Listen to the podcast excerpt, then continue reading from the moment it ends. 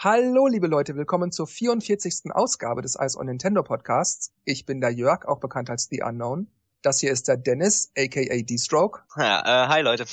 Und das hier ist der Markus, auch bekannt als MG. Ja, hallo, bin auch wieder da und ich übernehme dann auch gleich mal, denn wir haben heute wieder eine Vorschau vorgesehen. Und zwar hat Jörg seit ein paar Tagen Captain Toad Treasure Tracker und wir löchern ihn jetzt mal mit Fragen dazu.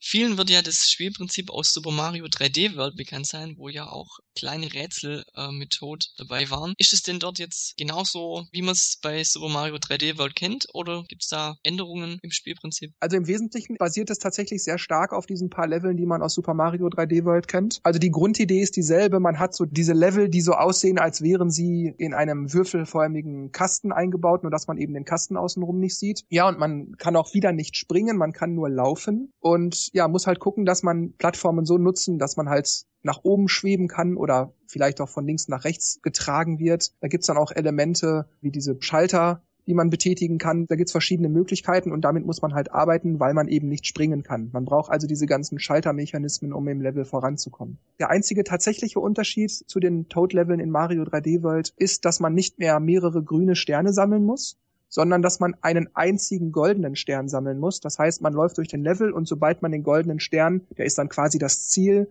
eingesammelt hat, ist der Level auch beendet. Allerdings sind in jedem Level auch immer noch drei Superjuwelen versteckt. Und zusätzlich zu den Superjuwelen gibt's dann auch noch Bonusaufgaben, die man bei jedem Level erfüllen kann oder muss. Die lauten dann zum Beispiel, finde den versteckten Goldpilz oder auf dem Weg zum Ziel zerstöre nicht die Brücke. Also das heißt, wenn man auf die Brücke gehen würde, zerbröckelt sie und ist nicht mehr da. Oder ähm, berühre die Tippsteine nicht mehr als höchstens dreimal.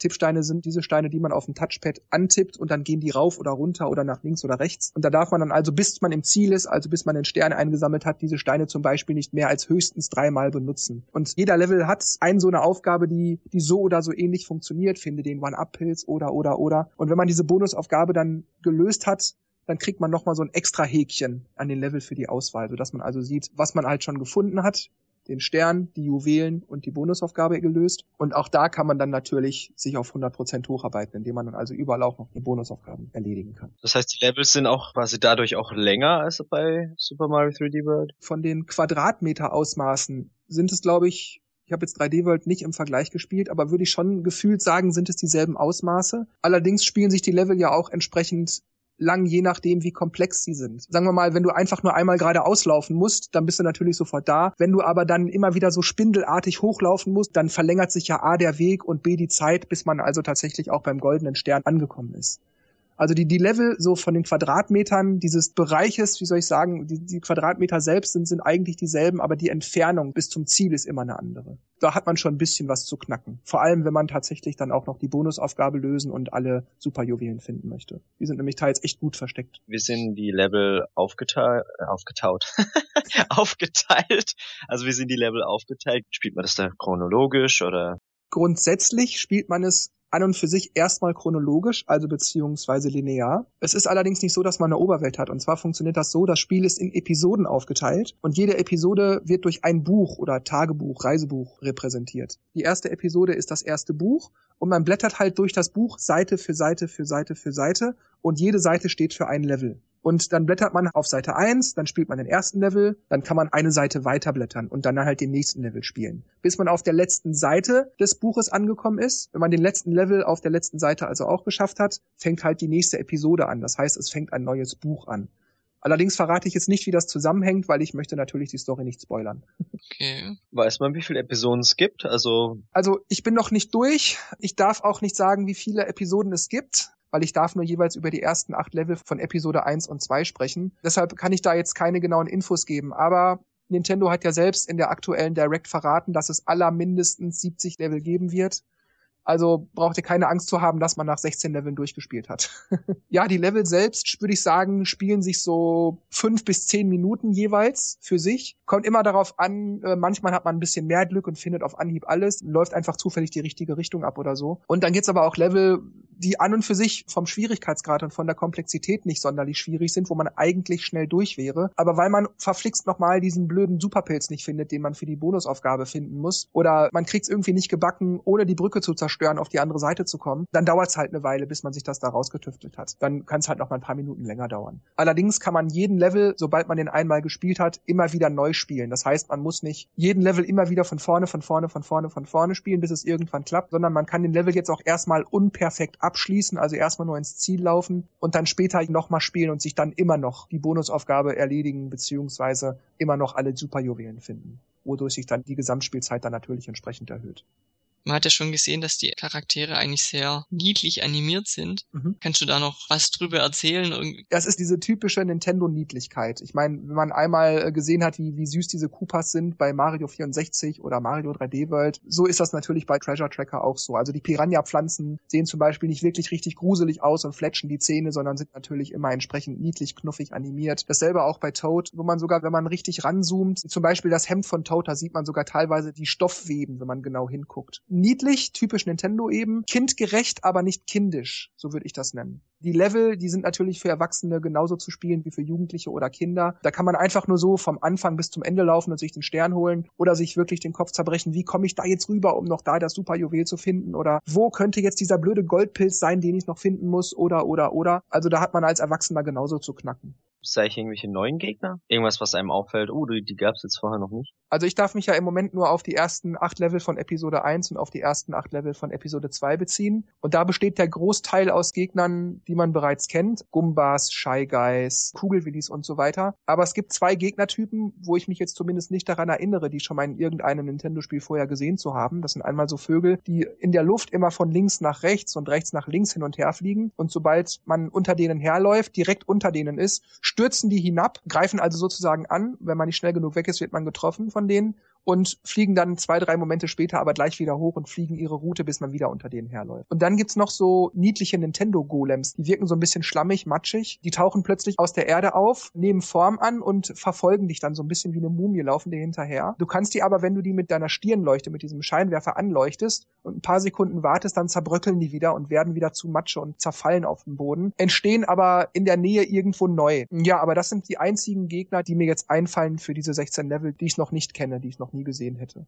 Gibt es noch andere Situationen, wo man die Stirnleuchte gebraucht? Ja, zum Beispiel bei den Buhus kann man sich denken, wenn man halt will, dass die einen nicht mehr verfolgen oder wenn man sie besiegen möchte, dann dreht man sich halt um, dann bleiben sie stehen, weil man sie ja anguckt. Beziehungsweise, wenn man sie weiter anleuchtet und sich nicht nur kurz umdreht, dann zerpuffen die quasi nach ein paar Sekunden. Die kommen aber anders als die Golems nicht wieder, die bleiben dann besiegt wird die Zeit irgendwie dokumentiert, wie lange man für ein Level braucht, dass man zum Beispiel ja nach Highscores jagen kann? Das ist nicht so. Allerdings merkt sich der Spielstand nicht nur, wie viele Superjuwelen man gefunden hat in dem Level, und ob man die Bonusaufgabe gelöst hat, sondern wie viele Münzen man eingesammelt hatte, bis man den goldenen Stern gesammelt hat. Das heißt, ob man mit 10 Münzen abgeschlossen hat oder mit 12 oder mit 35 oder wie auch immer. Und er merkt sich, zu welchem Zeitpunkt man den Level zuletzt gespielt hat, also den 6.11. oder den 24.9. oder irgendwas. Aber ansonsten ist die Zeit da absolut irrelevant. Ist es so, dass Tod nach einem Treffer gleich das Zeitliche segnet oder ähm, hat er eine Energieanzeige oder wie kann man sich das vorstellen? Er hat keine Energieanzeige, aber er verhält sich ja wie Super Mario in den Super Mario Spielen auch. Wenn er getroffen wird, wird er erstmal klein und wenn er dann nochmal getroffen würde, würde er ein Leben verlieren. Wenn er aber klein ist, kann er einen Superpilz aufsammeln und wird dann wieder groß.